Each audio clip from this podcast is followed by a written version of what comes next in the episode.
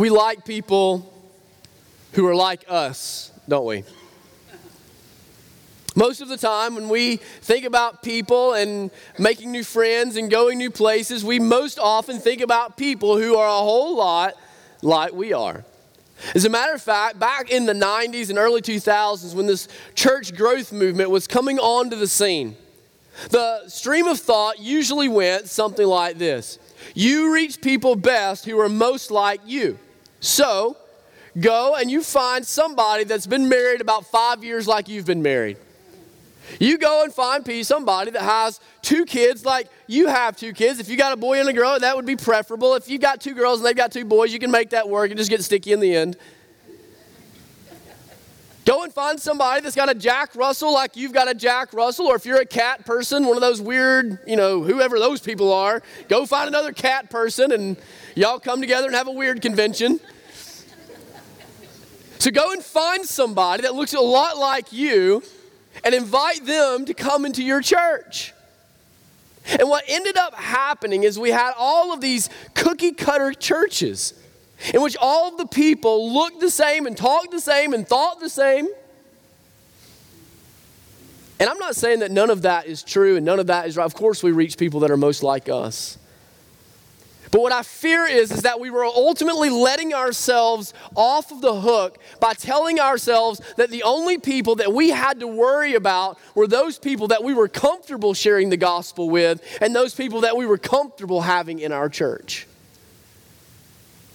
I've heard it said over the course of my life that the, there is no time in which our nation is more segregated than on Sunday morning.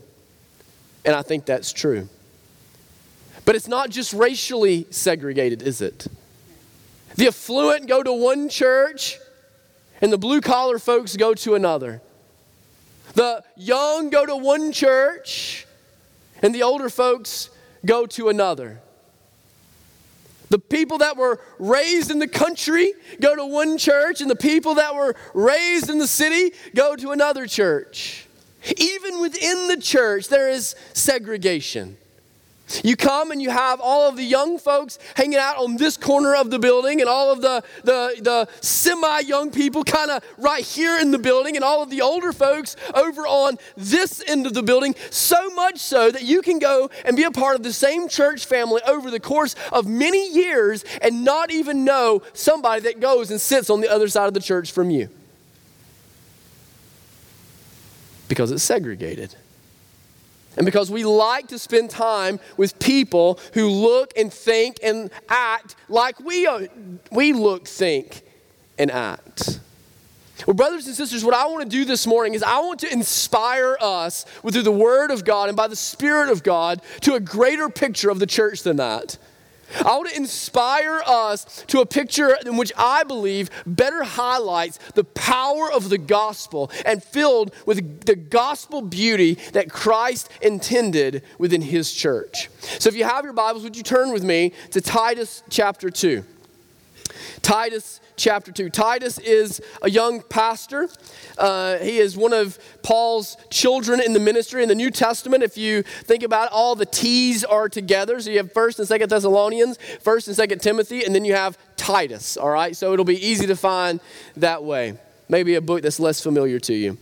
But this is a young pastor. This is one of what we call the pastoral epistles. And so you have Paul writing these words to his young brother in the ministry, Titus, to kind of talk to him about what the church should look like and about the shape the church should take. And if you read through the book of Titus, you can also come to understand that this was intended to have been read probably to Titus's church, the church at Crete, um, as, uh, as much as it was for Titus. So we're going to be in chapter 2. We're going to read the first eight verses together. Would you stand with me in the honor of reading God's word?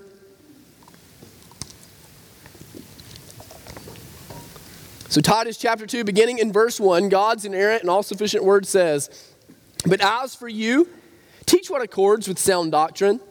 Older men are to be sound minded, sober minded, dignified, self controlled, sound in faith, in love, and steadfastness. Older women, likewise, are to be reverent in behavior, not slanderers or slaves to much wine.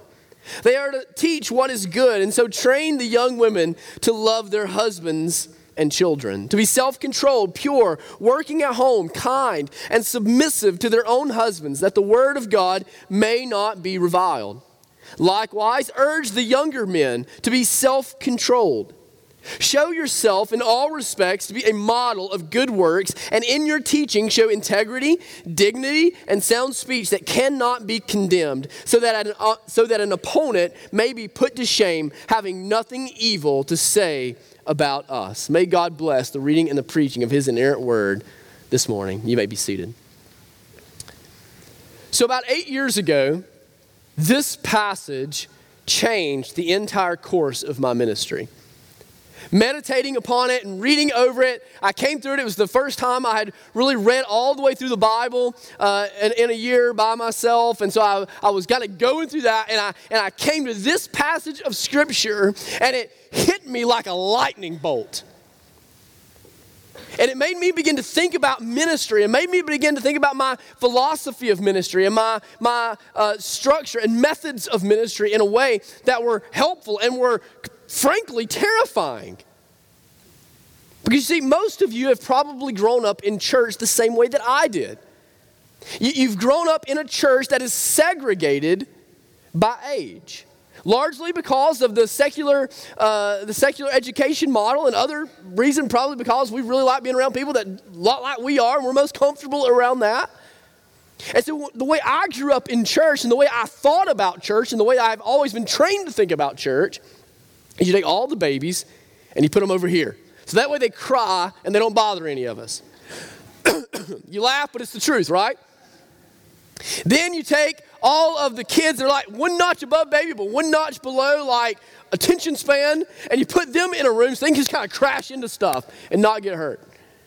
Then you take all the children and you put them on the farthest end of the, cam- of the campus because they have a lot of fun, they're a little bit noisy, and they can kind of get in the way of stuff, right? And if you have enough children, you even take them and you segregate them by grade and by gender. gender. And so you'll have the seventh grade, or you'll have the first grade boys and the first grade girls and the second grade and on, on and so on and so on. Then you have the teenagers.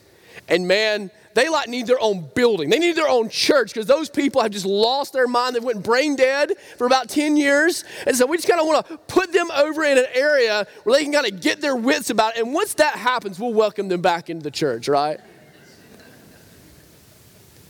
And even with our children and with our teenagers, we put just enough t- adults in there, just enough adults to referee them and to keep them from killing each other. And it's ideal if you can find an adult referee who looks, thinks, and dresses just like a teenager or like a child, right? But there's a lot of truth in that, in there.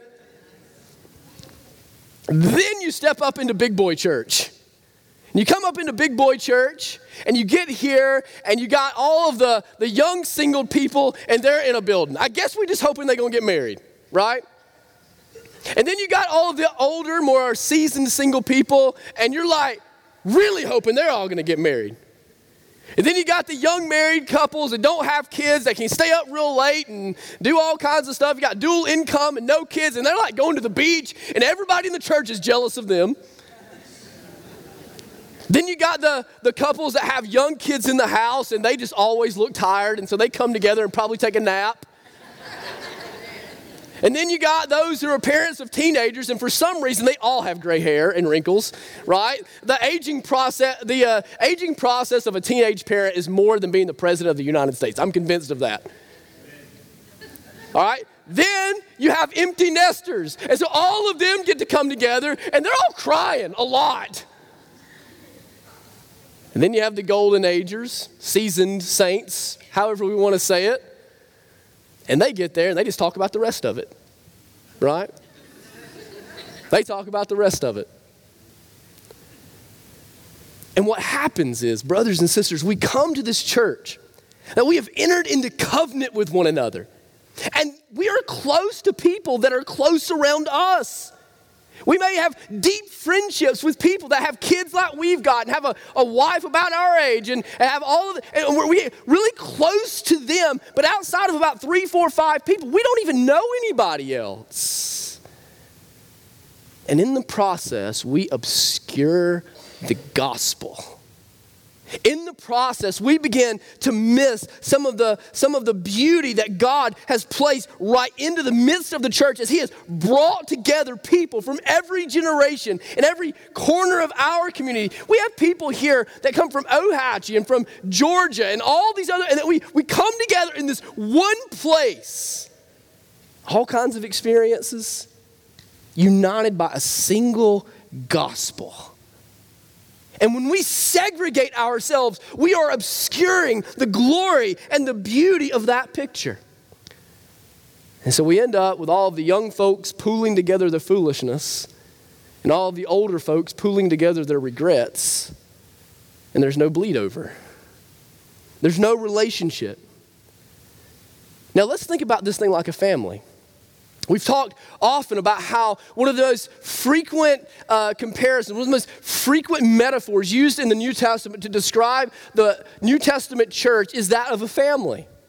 But think about what a healthy family looks like.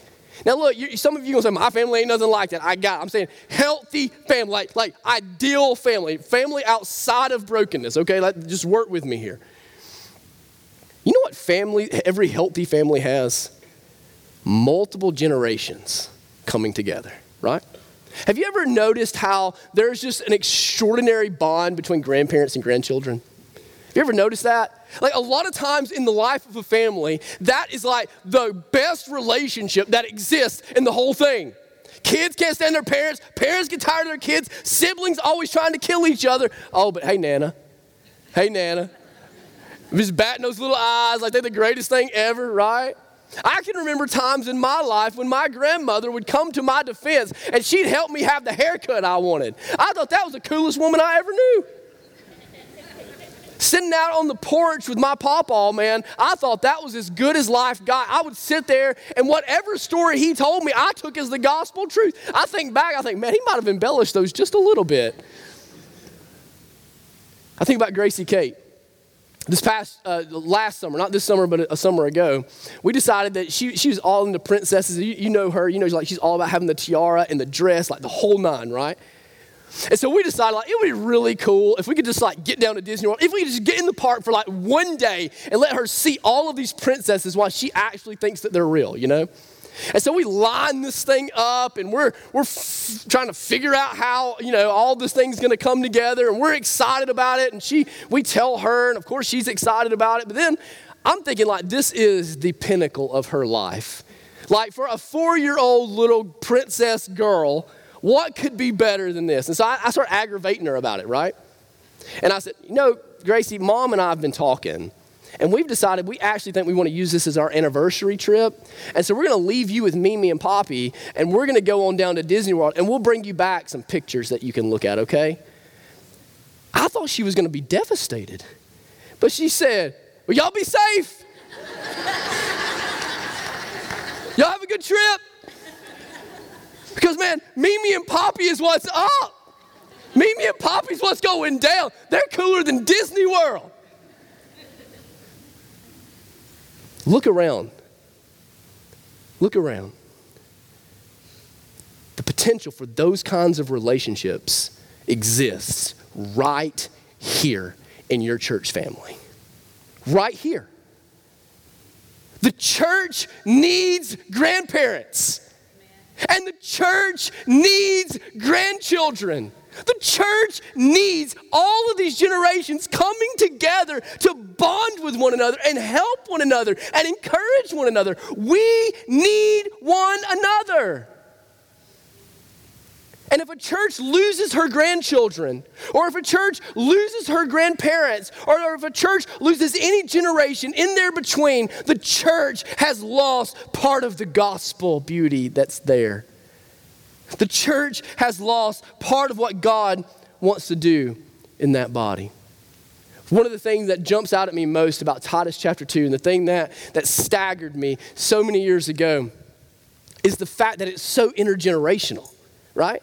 And I, and I say intergenerational, not multi generational, very purposefully.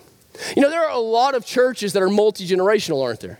There are a lot of churches that come together, and there are, are all kinds of different age groups and all kinds of, of different like places in life that are coming to, to worship in a particular church. And man, that's good and that's exciting. But they're not intergenerational. And what I mean by that is there's no real bond, there's no real friendship, there's no real investment. You don't have the younger ministering to the older and the older ministering to the younger. You don't have them in one another's homes and enjoying meals with one another. You don't have them calling each other on the phone for counsel or for advice or for help. You don't have those things.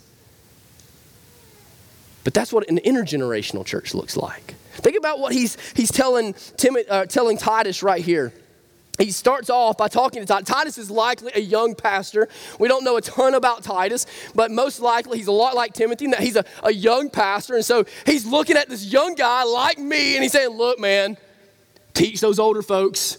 Keep on teaching them. That's how he starts, right? Teach those older men. You're going to be patient, Titus. You got to work hard, Titus. Be sound doctrine, Titus. But teach those older folks. But then he doesn't stop there, does he? We would expect that from Paul in a pastoral epistle. But Paul doesn't stop there. Paul looks to those older men and he says, like that, you need to be teaching the younger men. You need to be spiritual mentors to the younger men. I love, can, can I just take an aside and say, I've always thought this is pretty awesome. Like you'll notice in there, he says all these characteristics that should be true about uh, an older man, right? Should be dignified, should be should be sober minded, should be all of these things, right? And then he has all the same kind of characteristics listed for an older woman. And then he does the same thing for a younger woman, that a younger woman should love her husband, she should be, um, she should be working in the home, all of those kinds of things. And then he gets to the young men. And he's like, if y'all could just do one thing for me, like just, just one thing, be self-controlled. Like just, if you could just hold yourself together for like 10 minutes, we could do something here. I've just always thought that was pretty funny. He's like, he looks at the, these young men, he's like, you guys are just so fried in the brain with hormones that I'm just gonna give you one, one simple in, instruction be self controlled. And so he's looking at them and he's telling the, the, the, older men, so to pastor, mentor, teach, instruct your congregation, all of them, focusing especially on those who are older. Older men mentor, teach, instruct those younger men in the ways of what it means to be a godly man. Older women, take those younger women under your wing and mentor them and invest the gospel into them and teach them and love them. In other words, he's telling each generation to invest in the other for gospel good.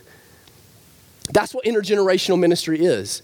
That is, quite frankly, a dream that I have for our church family because I think it is stunningly beautiful. And frankly, I ain't never been a part of a church that looks like that. Ever. Ever.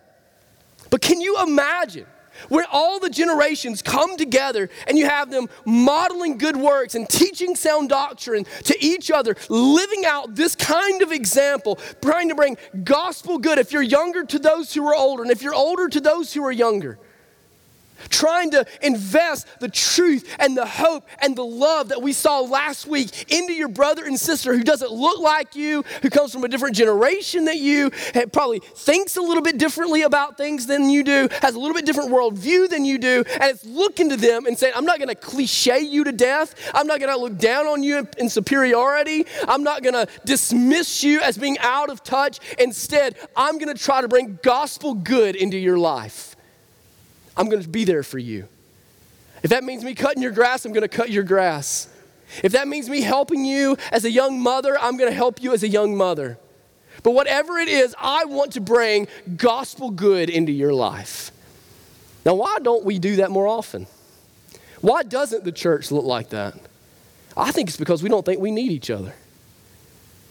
You see, self pity says that nobody wants me, Nobody needs me. Nobody is looking for me. Self sufficiency says, I don't need anybody's help. I don't want anybody's help. I'm going to be independent and I'm going to figure this thing out on my own. But neither one of those are phrases that can be used in a gospel church. In 1 Corinthians 12 21, Paul says this, talking about the spiritual gifts. The eye cannot say to the hand, I have no need of you, nor again to the head, to the, nor, nor again the head to the feet, I have no need of you. Do you know what that means? That means every single generation needs, needs, according to the inspired, inerrant word of God, every generation needs the other generations. My generation needs the generation of my children. And my generation needs the generation of my parents.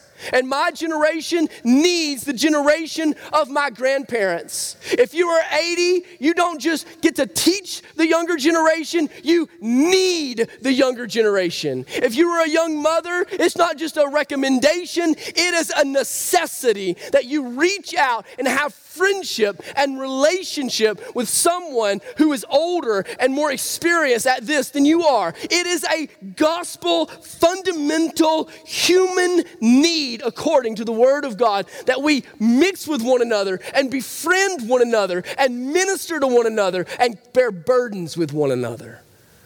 Just think about our church for a second. Think about our church.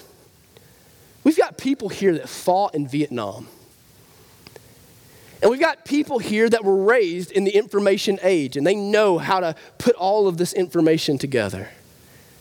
We've got people here who were raised on a farm with a hand to mouth existence. And we've got people here who own their own online stores. We've got people here who've been married for 50 plus years, praise God. And we've got people here who don't know that they'll be married another 50 minutes. We've got moms here who are on the other side of the anxieties of motherhood, and we've got mothers who are anxiously pregnant on this very day. Don't you see the opportunity for friendship there? Don't you see the opportunity for friendship there? Don't you think that we might have something to add to one another's lives? That's even divorcing it of spiritual gifting. That's even divorcing ourselves from the, from the spiritual implications that Paul's even talking about in 1 Corinthians 12. That's just being real life family stuff. Grandparents, grandkids, parents, kids. Let's like just bringing that stuff together and just real life and saying, you know what? There's a real need there. What if the friend that you need most is in the place that you is in the last place you'd actually look? What if the friend that you need most in your life is currently in the last place that you would actually go and look? C.S. Lewis said one time that friendship begins when two people come together and they say, Wait, what? You too? What we'll find out, brothers and sisters, is that there's a lot more in common between us than there is different. Because we're moving in the same direction, we're moving heavenward. We're pressing on toward the prize that is true in Christ Jesus. We're trying to, to grow in gospel reality. We're trying to grow in godliness. We're trying to grow in grace. We're trying to fill this thing out and press on toward the different. So if we'll put down all of those things that divide us and all of those imaginary numbers that we've created that keep us apart, what we will find is that in fact, great gospel good will come about in our own lives. And in fact, you will have the opportunity to experience the blessing of ministering to other people that are different than you. I can't tell you, since I've been here, I had the privilege of talking to so many of you. And I get, I get to be in the unique position in that I get to talk to young and old, like the youngest all the way to the oldest. And I know for a fact the good people that we have here. I know for a fact so many of the stories that you have. I know about many of your hardships. I know about many of your strengths. I know about many of your weaknesses. And I can say objectively, from the outside looking in, man, y'all could do some good stuff for one another. I can say that without, without with full integrity and honor. I can tell you that. But I can't tell you how many times since I've been here that I've had a young mom come to me and say, I'm so lonely. I'm so lonely. My mother lives in a different town. I don't know a single person here. I'm at the end of my rope. My husband is working all the time. And I have literally no idea what I'm doing. And I don't have a single friend that I can re- just pick up the phone and call and talk to about it. I have nobody to share a meal with. I can't tell. You think I'm making this up, but I'm, I'm telling you. Some of you have had this conversation with me. And on the same hand, I can't tell you how many of our older ladies have come and said, Man, I sure do miss having those little feet run around in the house. I sure do miss having, having kids around. My grandkids live far, far off. I only get to see them a few times through the years. I have a good relationship with them, but just don't get to see them like I'd want to. I don't really know where my place is in all of this. Does that not sound like a great opportunity for a gospel friendship? You have two needs that meet one another. You have two needs that God has brought together providentially, not accidentally, under the call of the gospel to come together and to be there for one another and to love each other. Maybe it is that the very friend that you need most is in the last place that you'd think to find one. Let me tell you about a story of this in my life. So, Megan and I, we got married young. We got married when we were 21, right? Now, some of y'all think that's old. Some of y'all got married like 16, all right? And, and, and, then, like, college students today are like, they're trending toward 30, and they're like, whoa, bro, 21, you know? But, but for us, it was young, all right? And at the same time that we got married, we, the Lord moved us to the city of Talladega. Now, that doesn't sound very far away, but for me, I might as well have moved to, you know, San Francisco, California. It was like moving to the other end of the world, all right? And so, the church that the Lord called us to at that same time, we were literally the only people in the whole church that was our age. The, the only ones, the only couple that was a young married couple in the entire church, it was the Hale family, okay? Then you add on to that the fact that we didn't know a single person outside of the church in the whole Talladega zip code. And so we're sitting there, young married couple, nothing to our name, just trying to figure this thing out, when all of a sudden a couple in their early 60s named Gerald and Judy joined our church they had a particular pastor, a passion for, for youth ministry, and so we just talked a little bit, and they invited us out to, to dinner. And before we know it, we went back home with them. And y'all, this sounds crazy, but man, we're like watching movies, and I, like this is like teenager stuff, you know. Like, we're, uh, hey Gerald, man, did you see what happened? Like, know, before we know it, we're that's our very best friends. Every weekend we're hanging out, we're grilling out together. He's, he's helping me, like, he, he was really handy. And so we bought this, this little house, you know, two bedroom and one bath. And like, it was uh, in the mill village. It's like he would come over and help me figure out how to fix stuff. It all came, I really realized what good friends they were when February, like a couple of children, teenagers, uh, got, finally got away from their parents. My wife and I are mud riding back on the Talladega National Forest, all right? I had bought, I had went to great expense to buy the very first truck that I had ever owned. It was a 94 Chevrolet Z71, and man, I was proud of it, baby. And so we were going through all these tiles, you know, all these, fl- and man, I sink that truck. And not being an experienced mud rider, I turned it off and turned it back in, and of course, it sucked water into the intake, and it blew my engine. Now, we were like poor, okay? Single income, and that income was not a very large income, all right? And it was right there at, at, uh, at, at Valentine's Day, and I can remember us like crying and taking the last bit of Megan's student loan money that we had and going and buying an engine to put in this truck. And I remember Gerald that he, he knew what had happened and we'd had a youth ministry team meeting with, with all the adults that were working with the youth ministry. I remember Gerald coming up to me afterward and him saying, Cody, I, Judy and I want to take you on a double date for Valentine's Day, and we're going to cover everything for it. Now, y'all got to realize, I was first year of marriage, and I didn't have a dollar to take my wife out for our first Valentine's Day together. He never brought it up. He never mentioned it again. He just did it. And I will remember that for the rest of my life. They have kept up with us. Matter of fact, they have worshiped here since I've been here. And you know what? Those relationships don't come as naturally. And if my school would have been filled, if my church would have been filled with people that looked just like me, I may have never gotten to know Gerald and Judy. But the Lord used that friendship to bring gospel good into my life. And I want you to look around and I want you to realize, brothers and sisters, those friendships are here. They just haven't been formed yet. Those friendships are here. They just haven't been formed yet. The potential for you to have a Gerald or a Judy in your life is real, and the Lord has brought us together in kindness and in grace if we will just love one another with true love.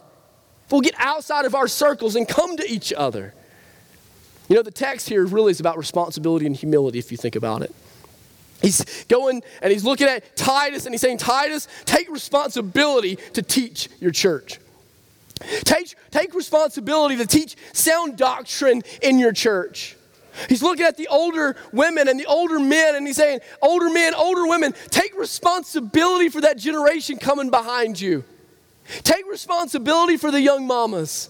Take responsibility for the young daddies. Take responsibility for your children and for your grandkids. Take responsibility for the generation that's coming behind. And just as much, he's looking to those others and he's saying, and you be humble enough to receive it. Church, be humble enough to listen to your pastor preach to you, even though he's younger. And look, I, that's what the text says, it's not what I'm saying. Younger men, be humble enough, be teachable enough to hear from those older brothers. Younger women, be humble enough be real enough to invite some of these older ladies into your life that they can bring gospel good about. You know, the truth is, is that almost for all of us, there's somebody younger and there's somebody older, right? So, so in, in all of our lives, there's a very real sense in which we are always to be both teaching and teachable. We are to always be both responsible, uh, take responsibility and humility. That's the essence of discipleship, right? That, that's discipleship in its most simple definition is to teach and to be taught. And that is the responsibility for every single one of us. Now, the, the, the main thrust of what Paul's calling for here is responsibility. And the main aim that he has for that is the older generation. So I want us to flesh that out a little bit, and then we're going to land on humility. So, first, he says that you must take responsibility for the younger generation. You know, we, are in the middle of this Love One Another series, so I want to make sure that we're anchoring this in love. And how does that relate to the way that we love one another? It says, Because I love you, I'm going to take responsibility for you. Because I love you, I'm going to add your burdens to mine. Because I love you, I'm going to make it as important to me that you know about the glories of the gospel as it is that I know about the glories of the gospels. I want you to comprehend the supremacy of Christ as I comprehend the supremacy of Christ. See, here's what I believe. I believe that you can evaluate every previous generation's teaching and its effectiveness by looking at the upcoming generation. I believe that you can, each generation of the church reflects the diligence and the effectiveness of the previous generation's teachings. And so, what's easy for us to look down on the younger generation with a sense of superiority. It's easy for us to look down on the younger generation as not getting it. But what Paul is teaching us is that it is our responsibility to make sure that they do get it. It's easy to let ourselves off the hook it's easy to dismiss a generation as being too much work. But Paul is saying, older men, older women, look to the generation behind you and own the responsibility in Christ. Own the responsibility that He is calling you to invest in their lives the truth about the gospel and the truth about Christ and the truth about following after Him. I want you to think about this question Is there anyone 20 years younger than you that you love and help in a Christ centered friendship? Anybody? Is there anybody outside of your own family that is 20 years younger than you or thereabout that you are in a Christ centered friendship so that you can love them, help them, and bring about gospel good in their life? If not, and if the heart is still beating in your chest and you're still able to gather with a local church, I want you to hear me say, you are living unfaithfully to the love that the Bible is calling you to. The Bible is calling you to a higher standard of love. And I tell you that not to berate you and not to beat you down, but to offer to you a friendship that can be life giving and joy bringing in your life. You're missing something. You're missing the grandchildren in the faith that the Lord Jesus would have for you that can bring a smile to your face on your darkest day.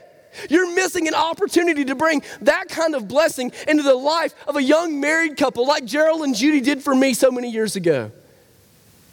Did you know I wouldn't even be married if it wasn't because I might be by now, but not at 21, if it wasn't for a senior saint that made me his friend? You guys, many of you know Jim McCain, who was the interim pastor here a while back. And he and I became friends, very close friends. And he's, matter of fact, talked with him on the phone this week. Now, look, I had nothing to contribute to that friendship in my mind. Jim tells me that it, that friendship has gotten him through, those phone calls have gotten him through moments of depression that I was not even worried, was not even aware of. But Jim, after um, after I'd been called here as the youth pastor, however long ago that was, where he had come back and he had preached, and he and his wife were in my office, and we were talking just like we had done while he was the interim pastor so many times. And Diane is sitting there, and y'all, you just, if you know her, you know, like this is the epitome of like this gracious Southern belle, you know? Megan's over there doing her thing, and I'm just talking with Jim. I'm not, I'm not even really noticing them in the room almost. You know how guys can be, right? And Diane just speaks up and she says, Cody, when are you going to marry that girl? Now, Megan is standing right there. right there. And I said, well, Miss Diane, I, you know, I don't really have enough money and I just, I don't even know where we would live. It's just not, it's just not the right time. That's going to happen. It's just not the right time. And she said, let me just stop you right there, honey. It's never going to be the right time for you to get married. And the next week I proposed to my wife those were not just my mentors, those were not just older folks that the Lord had brought into my church. They were my friends that wanted to bring about good in my life. The opportunity is there for you, church. He says not only to take responsibility for the younger generation, but take responsibility for your teaching. Take responsibility for your teaching. Matter of fact, that's the main thrust of what he's saying. He's, he's bookending this thing with Titus, like, like teach sound doctrine and live it out well, right? So he's saying, teach them right doctrine. Now, when I say right doctrine, many of y'all start glazing over, oh, here's where we're going to talk about the theology again, right? Like it's a disease or something because you think it's like this dull lectures of this really nerdy dude and pocket protectors and like yawn fest. But when I talk about doctrine, y'all, I'm talking about that kind of stuff that reveals to you the supremacy of Christ in a way that you've never seen before and you can hardly contain your excitement. I'm talking about that stuff when you finally get the connection of a lyric in a song and you're able to proclaim it in a way that you've never been able to proclaim it before. The first job of any teacher in the church is to be utterly and totally amazed by the glory of God. And there has never been an effective teacher in the church's history that was not first totally and utterly amazed by the supremacy of Christ and the glory of God. And older generation, teachers, those of you who are trying to mentor and disciple others, that is your first responsibility to them is to be amazed by the glory of God, by the depth of the gospel, and by the supremacy of Christ. But you know what that leads to every single time? Right living. Right living. That's why he tells the older women, he says to tell the younger women, teach what is good. Teach what is good. In other words, because of who we love, because of who we follow, because of whose we are, because of our amazement of the glory of God, our, our, our, our worship of the splendors of Christ, show them what it means to be a mother in the Lord. Show them what it means to live that out in real life as a wife. Show them what it means to live this out in real life as one who is trying to raise up little ones and you're like at wits' end. Show them how the gospel matters then. Right doctrine that leads to right living. We're responsible for that. He says, take responsibility for the example that you set. Take responsibility for the example you set. You know, discipleship is most often caught more than it is taught. You know, there is nothing in your life that will undermine sound teaching like bad living. You can tell me about how much you love the Lord. You can tell me about how much He's the number one priority in your life. You can tell me about how your life is nothing without Him. But if I see in your life one who is ungrateful, if I see in your life one who is habitually critical, if I see in your life as one who finds some way to take a jab at every other person that they know, then I look at you and I wonder, well, what good is anything that you know? How many children have missed the gospel because their parents taught it to them with their words but denied it with their lives? How many generations have come and gone, having heard the older generations preach and having heard the older generations teach, but to look at their lives and not see any gospel love or gospel passion there? We have to take responsibility for how we live. Older saints, Paul is talking especially to you. Do you want our younger generation to be faithful in church? You must be faithful. Do you want our younger generation to teach their children the gospel? You must be teaching the gospel.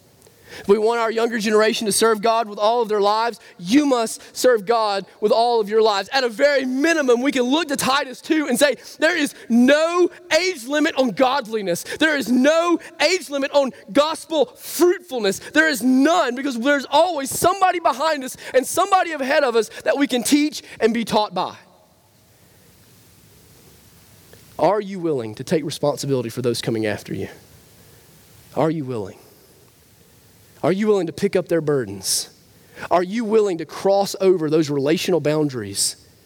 If I could just say something, you know what this is going to rest largely on? The older generation.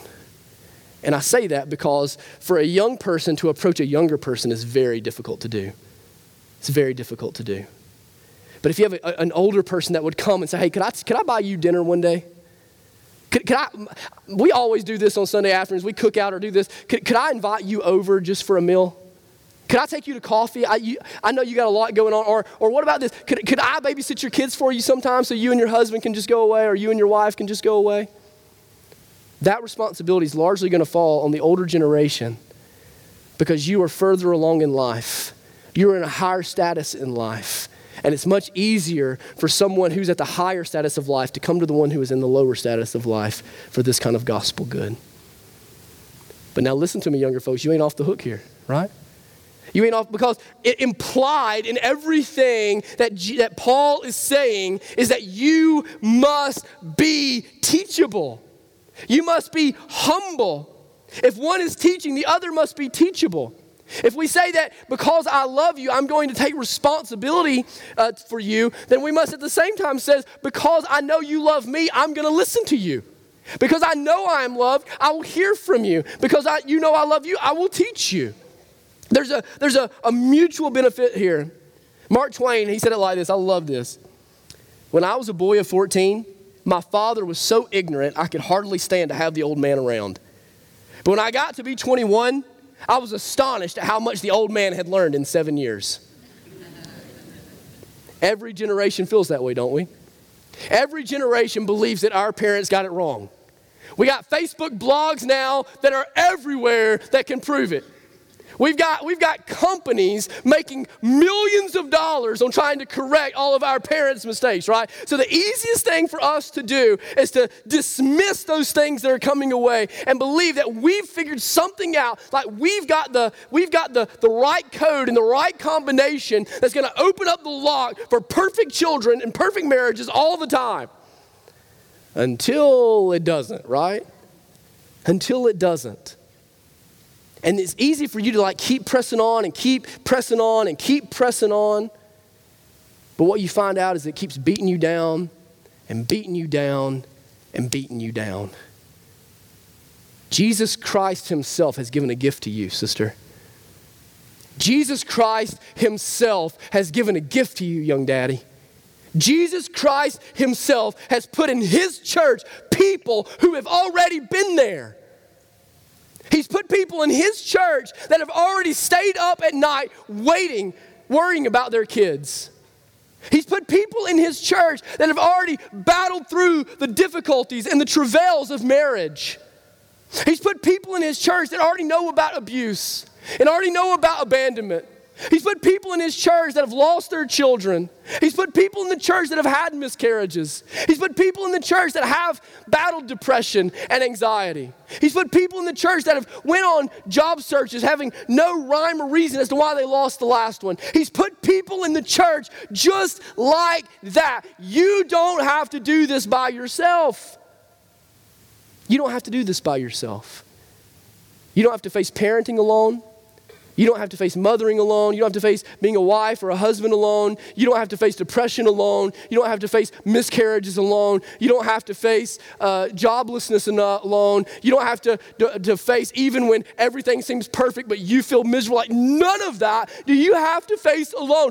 God has given you the opportunity for many friendships to bring gospel good into your life. So let me ask you a question.